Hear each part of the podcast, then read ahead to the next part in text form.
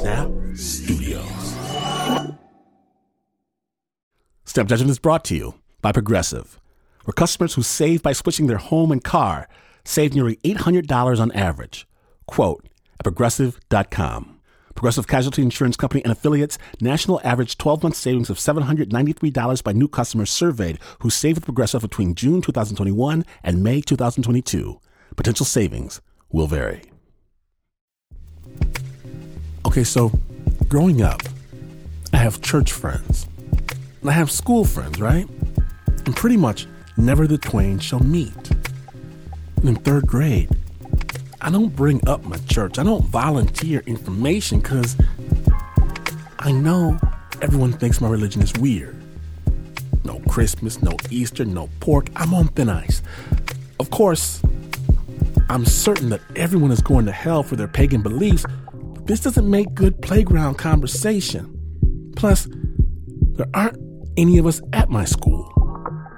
And so one day, there is. Philip. Sandy blonde hair, Philip. And I like Philip. I like Philip just fine, I do. My family even goes to his family's house for a potluck meal after church occasionally. We play Uno and Risk, Connect Four, everything. But at school, Philip's, uh, Philip's maybe not the most popular kid.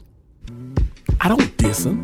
I don't kick sand in his face, nothing like that. In fact, I picked Phil to be on my team in kickball. Friends, we're friends. But it's tense, right?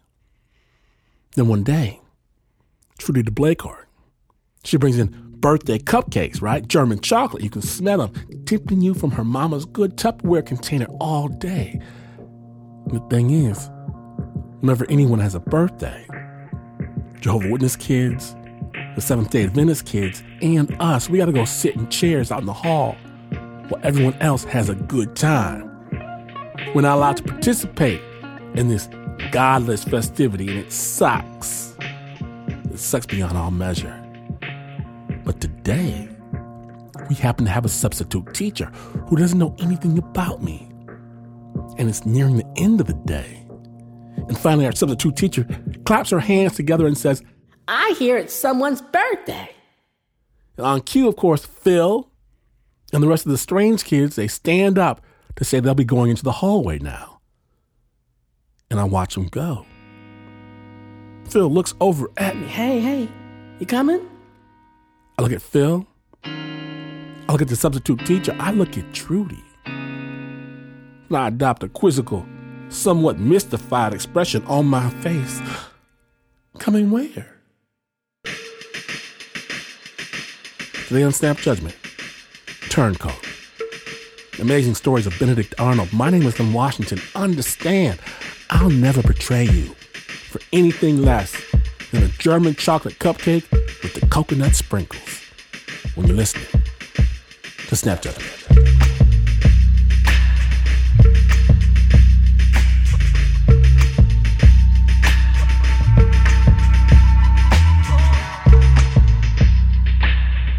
Begin with Dean Issacharoff.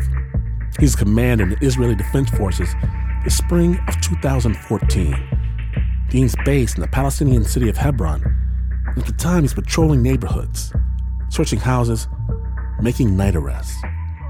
Sensitive listeners, please be advised this story does contain images of war and violence. Snap judgment.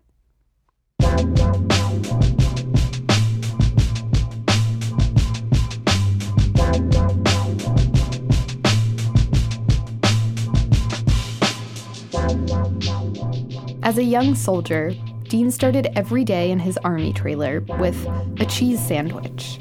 Cream cheese, tomatoes, white bread, sliced cucumbers, and maybe a hard boiled egg. He was 22 years old and an Israeli soldier. After finishing his cheese sandwich, he'd go out to patrol the streets of the Palestinian city of Hebron. Check people's IDs on the street, stop and frisks, hands up on the wall, put your knee in the back of their knee and just start like feeling them up to make sure they don't have anything. In 2014, Fridays were especially busy. At the time, Palestinians all over the territories took to the streets, protesting against precisely the kind of treatment Dean is describing.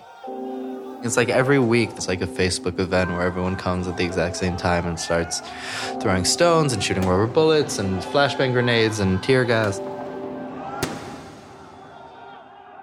On one of these Fridays, Dean and his soldiers set their sights on a group of stone throwers. Dean sent his soldiers scrambling through the back alleys to arrest them.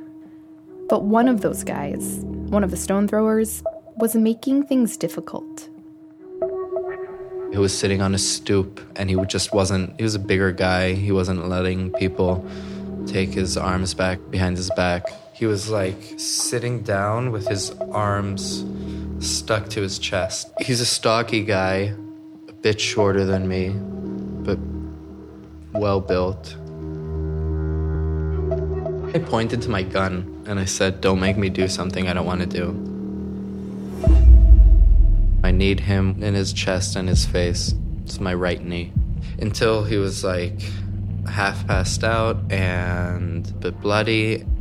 I don't remember if he screamed. I don't remember if he cried. I don't remember if he was silent. I just remember it worked. Like there was a very strong person who was resisting, and then he stopped resisting. Dean grabbed the bloodied man by the back of his neck and put his hands behind his back to handcuff him. You hear those clicks of the ziplocs. He's kind of bruised up, and then we walk them back in like this, like parade style, down the main alley all the way towards the base where there were like armored vehicles of the police.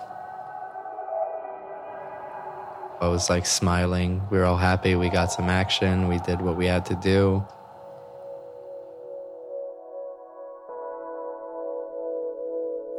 Back then, um, when you beat him up, did you ever think you would get in trouble for it? Did I ever think I would get in trouble for it? Yeah, like. No, I mean, there was violence all the time.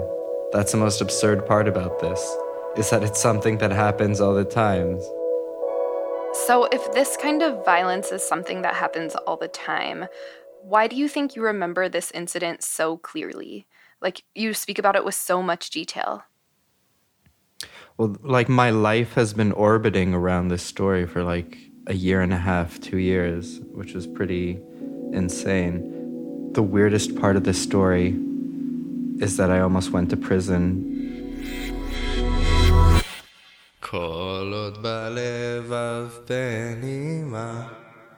The Israeli anthem used to get me extremely excited, like goosebumps excited, like this is my home excited. Right after high school, Dean joined an elite infantry unit. It's called the Nachal Brigade. They wore bright green berets and dark red boots. And Dean served in the anti tank unit. For a year, he trained. He practiced hand to hand combat, firing missiles. Seeing things explode in a very general sense. He learned Army Arabic. Waqif wala ana batukhak. Stop or I'll shoot. Iftach el bab, which is just open the door. Lift your hands, take your shirt off, turn around, take your pants off, give me the keys to your car, turn the car off, turn the lights on, turn the lights off. Uh, men to the right, women to the left. And then he was chosen to become a commander. And I was like, ah, I've won the lottery. This is like the best. This is exactly what I wanted. Even more so when in the summer of 2014, Israel declared war on Gaza. The Israeli army would send Dean's troops to Gaza to find and destroy underground Hamas tunnels. Gaza in like is like a myth to Israeli society. It's like the hornet's nest. That's what it's called. Kenzrot. It's like out. It's over the. It's out of charted territory. All these guys are absolutely terrified. And again, you have so much responsibility. You have like the 30 guys that are walking behind you, plus other guys that they put in your squad at the last minute. It's a mess. When his soldiers loaded the bus to Gaza, Dean counted them and made sure they all had their combat gear guns, magazines, explosives. And then he tried to make a joke, probably one of the worst of his entire life. probably the, the most quiet I've ever gotten after a joke. I read out like the list of like uh, the people that are uh, supposed to be on the bus, and then after I read out all the names and everyone said here, I said, and those are the names of the fallen. And everyone was quiet.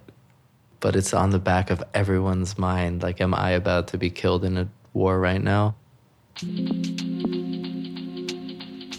To be honest, I accepted it. I said, I'm going to be the officer and I'm going to walk in front of my platoon and I'm going to be the first one that walks in front of them. I remember giving this like speech to my uh, soldiers before we went in. And I said, when they shoot rockets at this guy's house and they're shooting rockets at our house and your house and your house, and we're all going in uh, together in order to protect the country. I'm like, let's go kill some terrorists or something like that. As the bus got closer to the Gaza border, Dean stared out the window in headphones. He was listening on repeat to the song Riptide by Vance Joy. He calls it his Gaza song. Yeah, the magicians in their dream.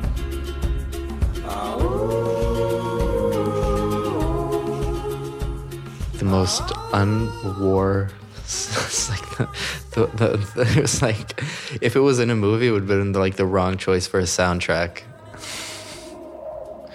So when I listen to that song, then it it's almost comforting to know that like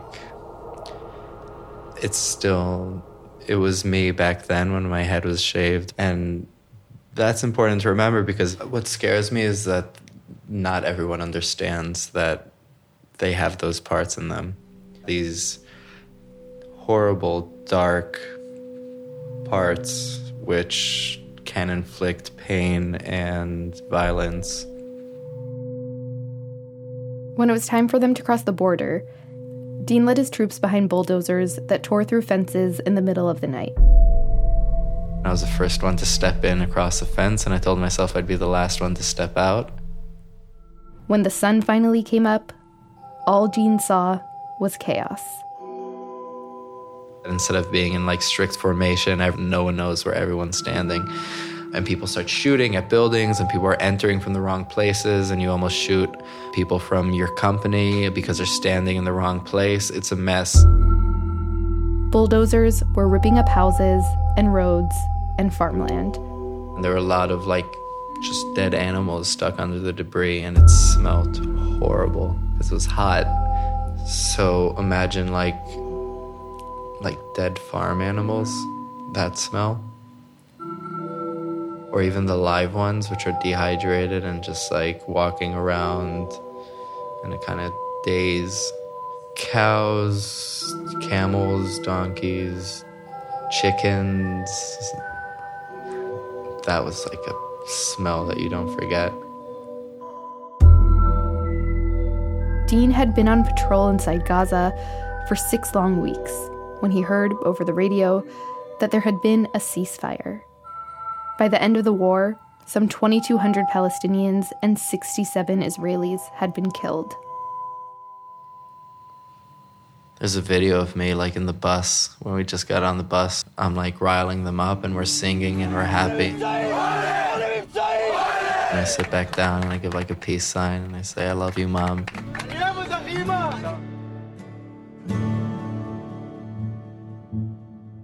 Dean's dad was waiting for him at their bus stop in Jerusalem. He saw me and uh, he was crying, and I was very like worked up as well. My parents were scared; they had no idea what to do. Uh, they literally like warmed up a schnitzel and then they cut it for me, as if I was six years old. then they were like talking quietly, like, Dean, is everything okay? Do you want some ketchup? Is everything all right? Dean ate his schnitzel and took a shower. Days passed. Dean slept a lot. He read a lot. Well, the more time that went past, the more I felt the dissonance between me supposed to be feeling like I'm a hero because I was one of the soldiers that was inside um, and the incredible guilt and I'm supposed to be feeling so proud right now versus there was so much destruction and horrible things that happened. As he slept, he dreamt of exploding buildings and destruction. And remembering smells and just generally having those scenes run over and over again. In between naps, Dean would sit with his mom. Sometimes they'd chat about what life was like for her while he was fighting across the border. And his mom told him something he couldn't shake. Our housekeeper, who was Palestinian, had a son named Tariq, who was, in administrative detention on the accusation of throwing stones in East Jerusalem. So my mom and Tariq's mom, our housekeeper, Majda, they'd get together and like cry and like, where are our sons? What is happening here? And it seems like after Dean's mom told him this story and saw how it affected him, she might have called up their housekeeper, Majda. Because within a few days, Majda invited Dean over for dinner to meet her son, Tarek. I was excited and also I was it seemed like an adventure. Now it's like less it's like two kilometers away driving less but it's like a distance i never traveled for 24 years and i meet Tarek, we go to the like neighborhood vegetable store we buy some stuff and then we sit down for dinner. There are like mixed feelings about me being there. Some people are more comfortable some people are less. It was a beautiful dinner and just a family sitting there and i was sitting right in front of the door.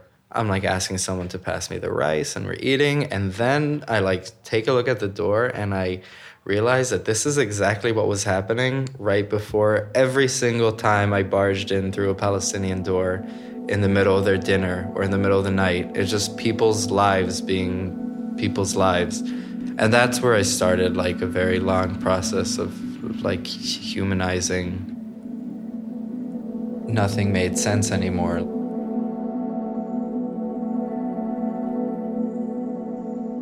Dean didn't talk about it much, except with one close friend. And one day, over beer, he invited Dean to this lecture. It was by a Palestinian, Bassam Aramin, who was talking to Israeli students in an auditorium. He has this amazing story of how he come to terms with nonviolence. And one day, his daughter was walking home from school. She was around six years old, and she was shot in the head by a border police officer and killed.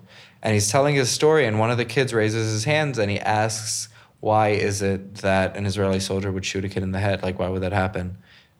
And then from the back of the room, I like raised my hand and I started explaining to them about how I was, my soldiers were in a checkpoint one time, and one of my sergeants ordered a soldier to shoot a rubber bullet, which instead of hitting the kid in the leg, hit him in the chest. And while I was telling that story, my voice was shaking. And Bassam, what Bassam does after I talk about how soldiers shoot Palestinian kids is that he walks over to me while my voice is shaking with a glass of water and he gives it to me. And I think that like I've never been um, worthy of so much compassion, but like the fact that he did that um, and then afterwards spoke to me after the lecture and we spoke a bit and he asked me about my background and what's going on. And he goes uh, one day you'll join combatants for peace and uh, you'll be an activist. Like bassam i don't think so.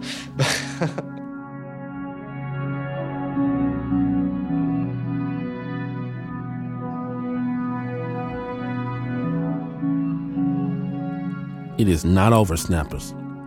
When Dean recovers from his time in the Army, he's about to face some big questions. When Snap Judgment, the Turncoat episode continues. Stay tuned.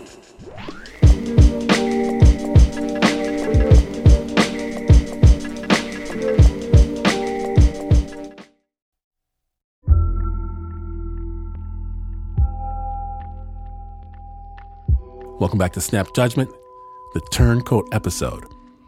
When last we left, Dean came back from commanding Israeli troops during the war in Gaza. Dean was feeling anything but proud. Started out with uh, one of my best friends, um, and then in front of people, and then I started talking to I don't even remember how many groups. I mean, students from all over the world, Israelis, you know, go visit them in their kibbutz, or a bunch of like uh, hipsters from Tel Aviv, Arab students in, in universities, to members of parliament. A group of Israeli combat veterans calling themselves Breaking the Parliament. Silence is now calling into question the official Israeli government version of events in Gaza versus the shoot first, ask questions later reality. Dean started telling his stories about his time in the army with a group called Breaking the Silence. Shovrim Shtika. In Hebrew, it translates to Shovrim of like an idiom. It's like a. It's just like a code word where you don't even have to add anything more. Like politicians will just throw it out there, like, "Oh, you and breaking the silence," and like enough said. So yeah, people know what it is. And a lot of people really don't like it, including a lot of people in the government. There's a law called the Shovrim Shtika Law, which bans the group from speaking in public high schools. And it's a small organization. Back then, it was like ten people. Literally, the only message of the group is this is what we did. It's wrong. And I think that it's so controversial because it cuts straight to the core of our denial. Dean's own testimony was so powerful, the director of Shovrim Shtika asked him to be their spokesperson. And knowing he might be targeted by any number of people, Dean agreed to take the job. And about half a year into it, he was out with friends in Jerusalem. It was a Thursday night. He was headed to a bar when he pulled out his phone and clicked on a Facebook notification. Oh, I was tagged on Facebook and see this video and I like watch the video. The video shows Dean's testimony in front of a big group. The horns you hear are protesters trying to drown out Dean's voice. Dean is describing that time in Hebron when he kneed and beat unconscious the young Palestinian man who was resisting arrest. And then a man with a scruffy beard and fade haircut with the title Team Commander comes on the screen and says in Hebrew, It never happened. Another guy with the title Fighter to the Company says, Where did you come up with this stuff? And then, one by one, 12 soldiers look straight into the camera. Dean, I was a fighter in your unit, and you're a liar. Dean, I saw your testimony, and you're a liar. Dean, I was your crew commander, and you're a liar. As one after another, and another one, and another one, and another one, and another one.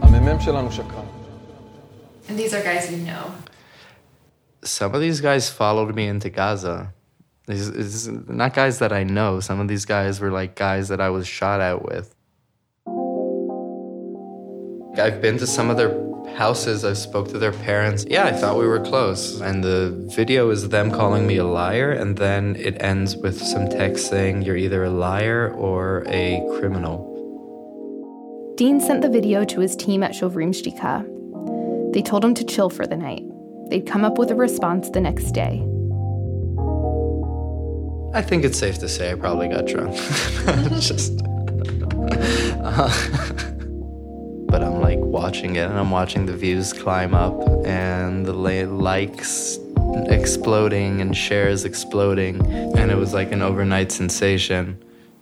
How many likes and like was it thousands? Was Uh, it thousands, thousands, if not tens of thousands. It was everywhere. It got to the news. It was it was big. And this thing keeps going and going on the internet, like doesn't stop. People are like writing posts and it's becoming viral. And suddenly, like the security minister comments on it. And then the justice minister says that I should be investigated. And is this all on Facebook? Facebook and Twitter.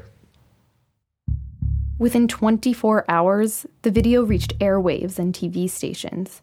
Both the Justice Minister and the Defense Minister of Israel used social media to say Dean should be investigated. And I was like 25, 24, 25, and the Justice Minister knows my name. And a few days later, Dean got called into a police station to be investigated for aggravated assault. A felony which you can sit in jail for. And did you have the choice of taking back your testimony? Like, could you have just said, actually, I didn't really do that, stop this investigation? Yeah, my lawyer um, told me that you should just shut up and it will go away. Now, obviously, they thought that they'd investigate me and I'd remain silent, and then they'd be able to say, well, he chickened out or he's a liar. So, Dean has this choice to make allow the country to believe he's a liar, or prove to the country that he's a criminal.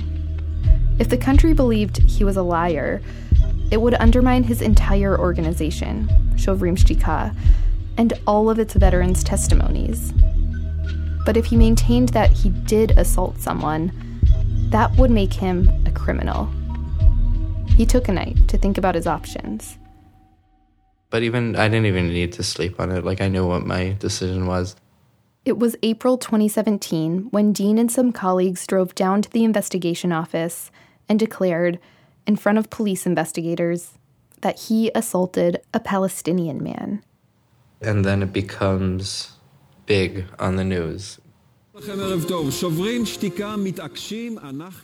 And suddenly became notorious for beating up Palestinians or lying or being a criminal. So it's this weird vortex where everything is turning on its head.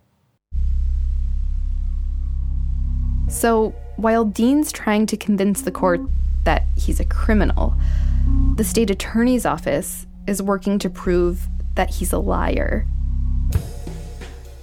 police investigators interviewed his former soldiers.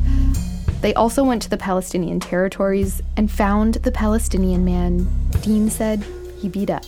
His name, Hassan Julani. And Julani says, no way. Dean never beat him. He says he was not left bleeding. He never lost consciousness. He never had a bruise or even a scratch. It was enough evidence to close the investigation. Dean was at the Shovrim Shtika office when he got the news. So they're saying I'm not being put on trial. Okay. And that I'm, because I'm a liar and the thing didn't happen at all. We're sitting there, we're all kind of shocked. We don't know where to begin. And then we realize that what we have to do right now is is the investigation which the police weren't willing to do. And we have to start collecting evidence and trying to find witnesses and the victim and and and prove that what I was talking about was the truth. So you have to prove that you committed this crime. Exactly.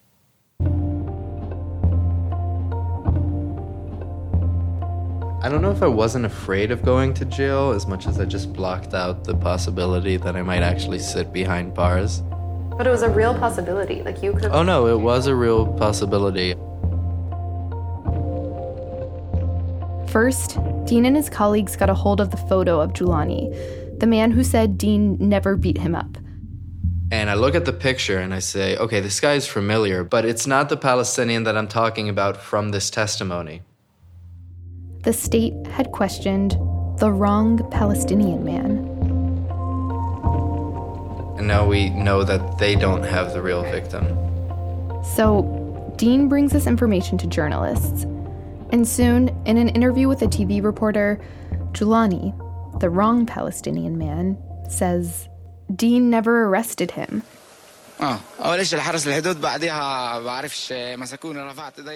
It was some other guy. As the week went by, Dean brought more evidence to journalists. I'm literally like the opening story of every news channel, all three of them.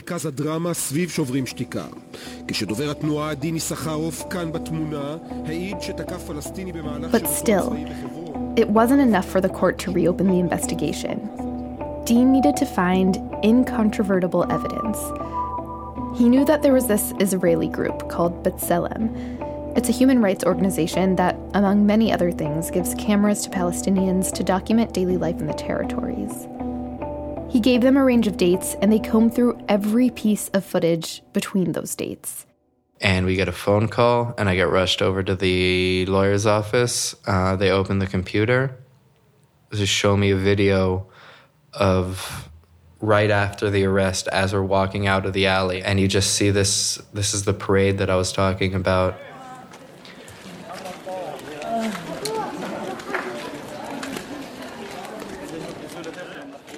Remember how Dean, after he kneed the guy and beat him, kind of parades him through the streets? The video shows that.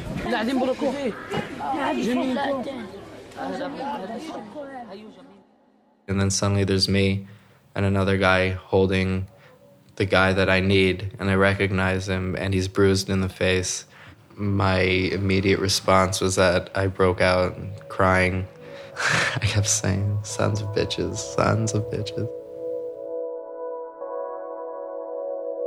for months i was being told that i remembered something very vividly and i was being told that it didn't happen Think about one of the things you're most ashamed of doing.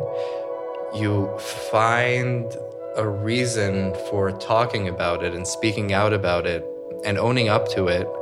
And instead of a regular, normal response to that, what you're told is that it didn't happen. And when so many people start telling you that something that you're talking about didn't happen, then you start doubting yourself too it's like, all right, how are we going to get this to as many people as we can? Uh, we put out the video, and either immediately afterwards or a couple of days after, uh, the state attorney's office say that they're reopening the investigation. For me, it's a win, but the wins are always relative. Relative because no one actually admitted to wrongly accusing Dean of lying and also relative because when Dean was called a liar, it was on the front page of almost every paper. But the fact that Dean found evidence that he was right. They're burying it in like, I don't know, page eight in like a small little rectangle without a picture. Like, oh, by the way, they reopened the investigation because of overwhelming proof. So Dean took his evidence and went to one of Israel's investigative journalism TV shows, Hamakor, which translates to the source. For a year, journalists from the program showed up at Dean's apartment.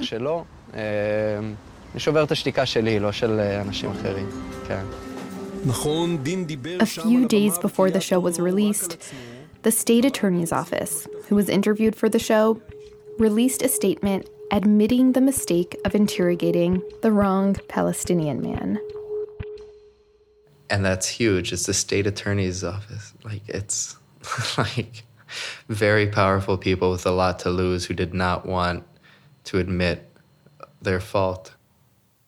Did you ever find the right Palestinian?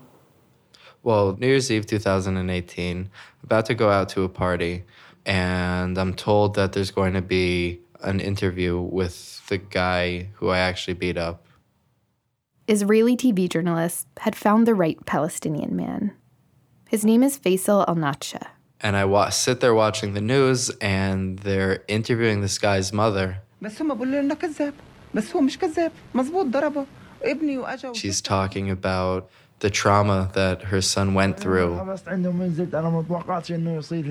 And they're interviewing him, and he's saying, You think one guy beat me up? And and the second you have a Palestinian perspective inside of that, you realize how ridiculous it is. And and I had to look this guy in the eyes and hear his account of it and hear his mother talking about what I did to her son. Did you ever interact with him or talk to him? No. Do you want to? No. I don't think he'd want to forgive me, and I don't think it'd be a fair thing to ask for.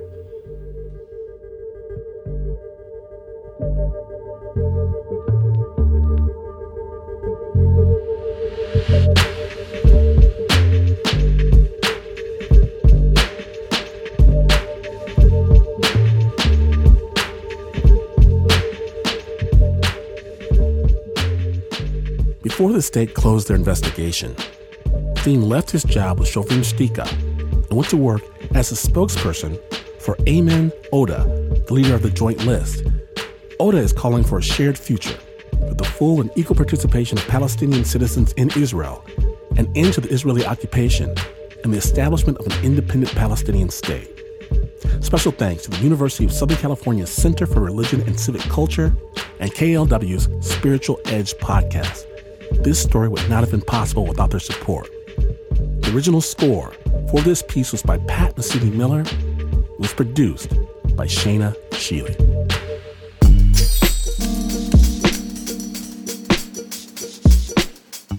Now, when Snap Judgment returns, we teach you how to soar. For real.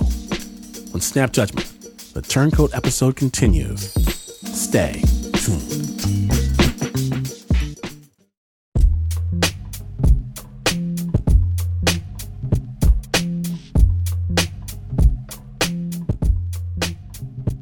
Snap Judgment's orbiting Hall of Justice. Welcome back to Snap Judgment, the Turncoat episode. My name is Glynn Washington, and our next story comes to us from a nun. A nun who used her wings to fly, but not in the direction you'd expect. Snap Judgment.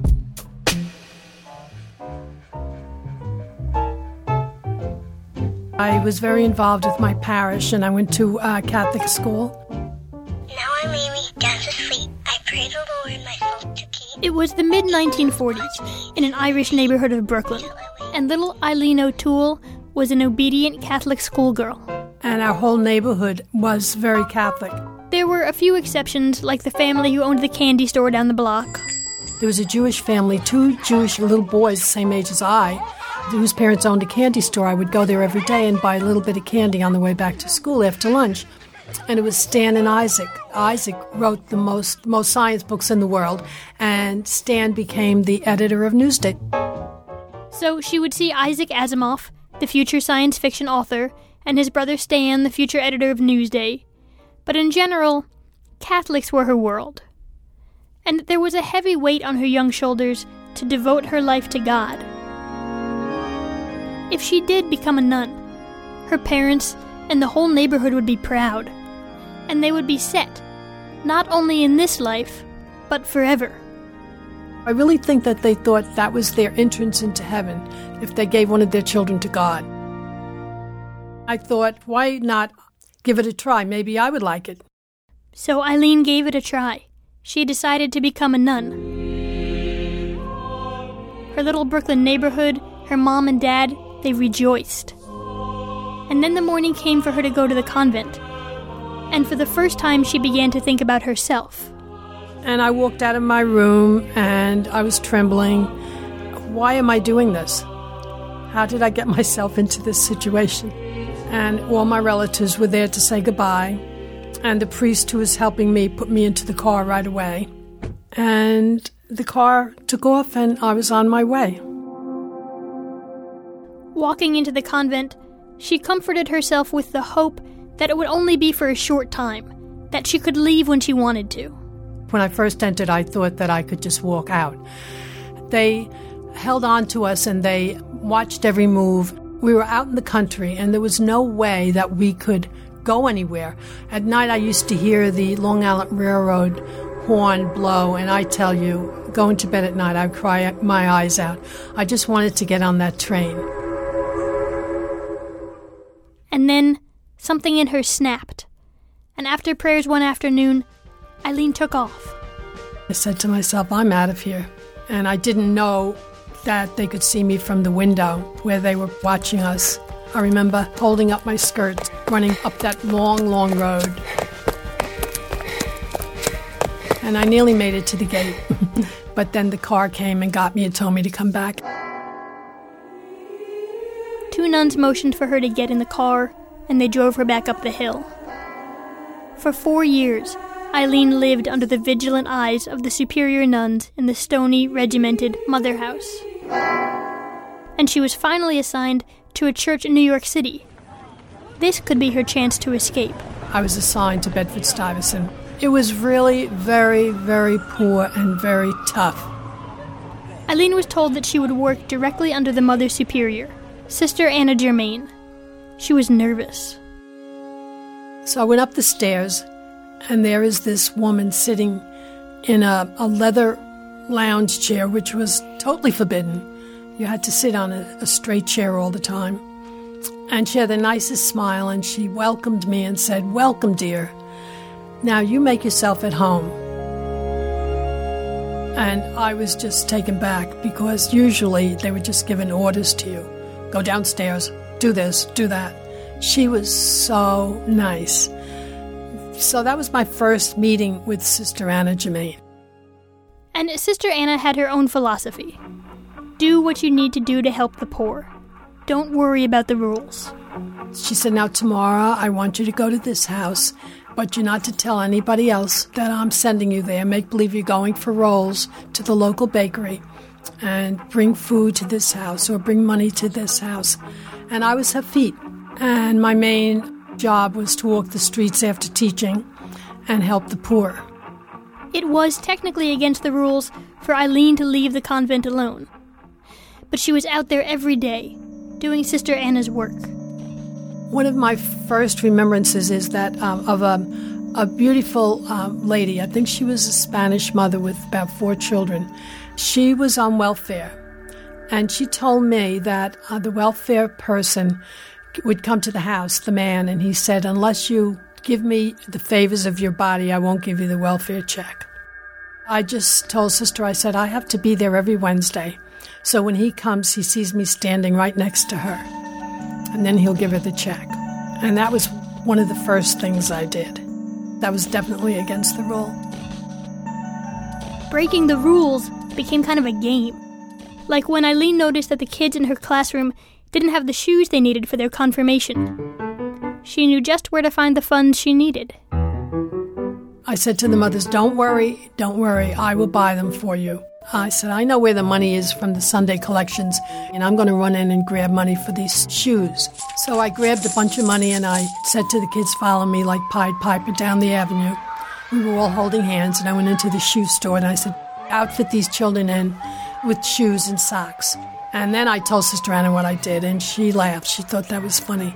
But I had money left over, so she said, Give them a party. You can't put the money back in the basket.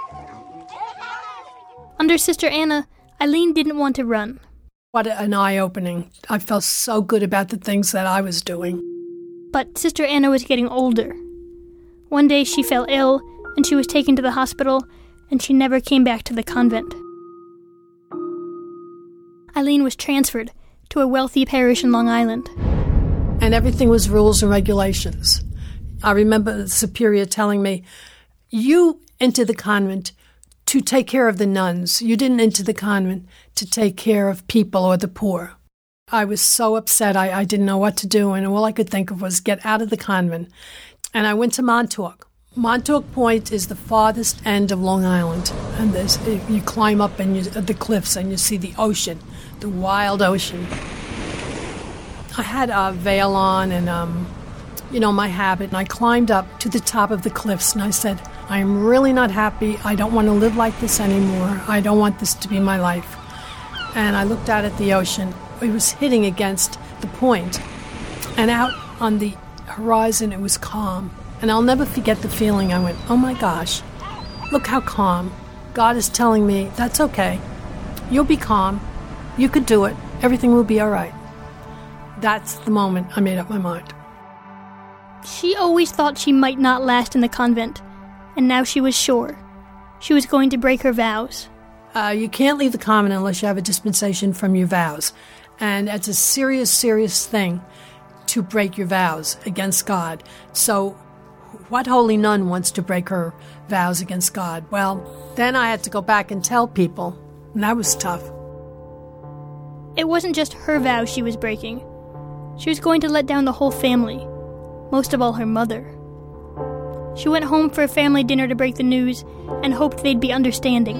My sisters wouldn't tell her. They were afraid my mother would have a heart attack. I said, Mom, I, am really unhappy. And she just froze. She was standing at the sink. And I said, I, I want to leave the convent. She said, Leave this house. I don't want to see you again. That moment was horrific, just terrible. And it went down from there. Her family stopped talking to her. She had nothing that she needed to live on her own no money, no job, no place to live. Her head was shaved. She had only her nun's clothing.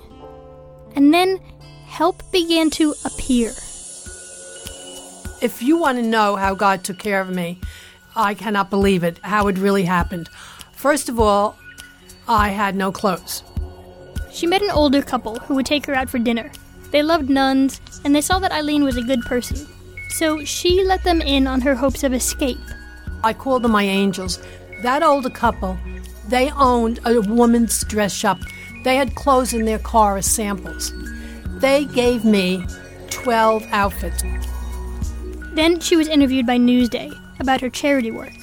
And after the interview, Eileen confessed her plan to the journalist and explained that she still had no job and no money.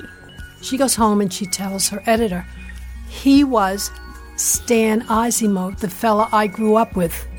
The editor, Stan Asimov, said he knew Eileen. He said, I'm the little Jewish boy who lived across the street from you, and we grew up together. I could not believe it. He promised her a job at Newsday.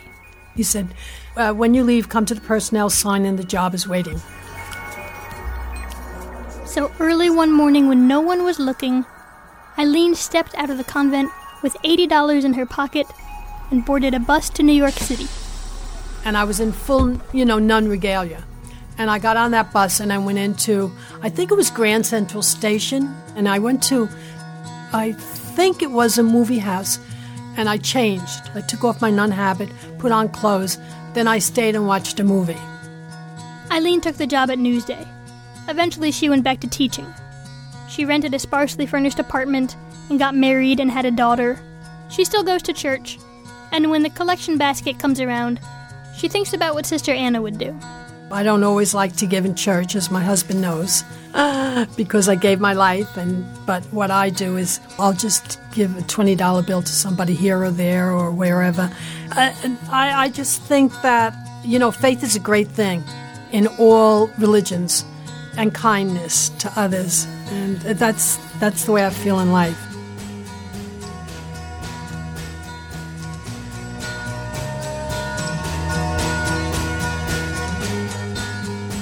Big thanks to Eileen O'Toole for sharing her story with the Snap. You can find out more about Eileen's story and her book at Sister Anna's Feet on our website, snapjudgment.org. Of course, that piece was produced by none other than our own Anna Sussman.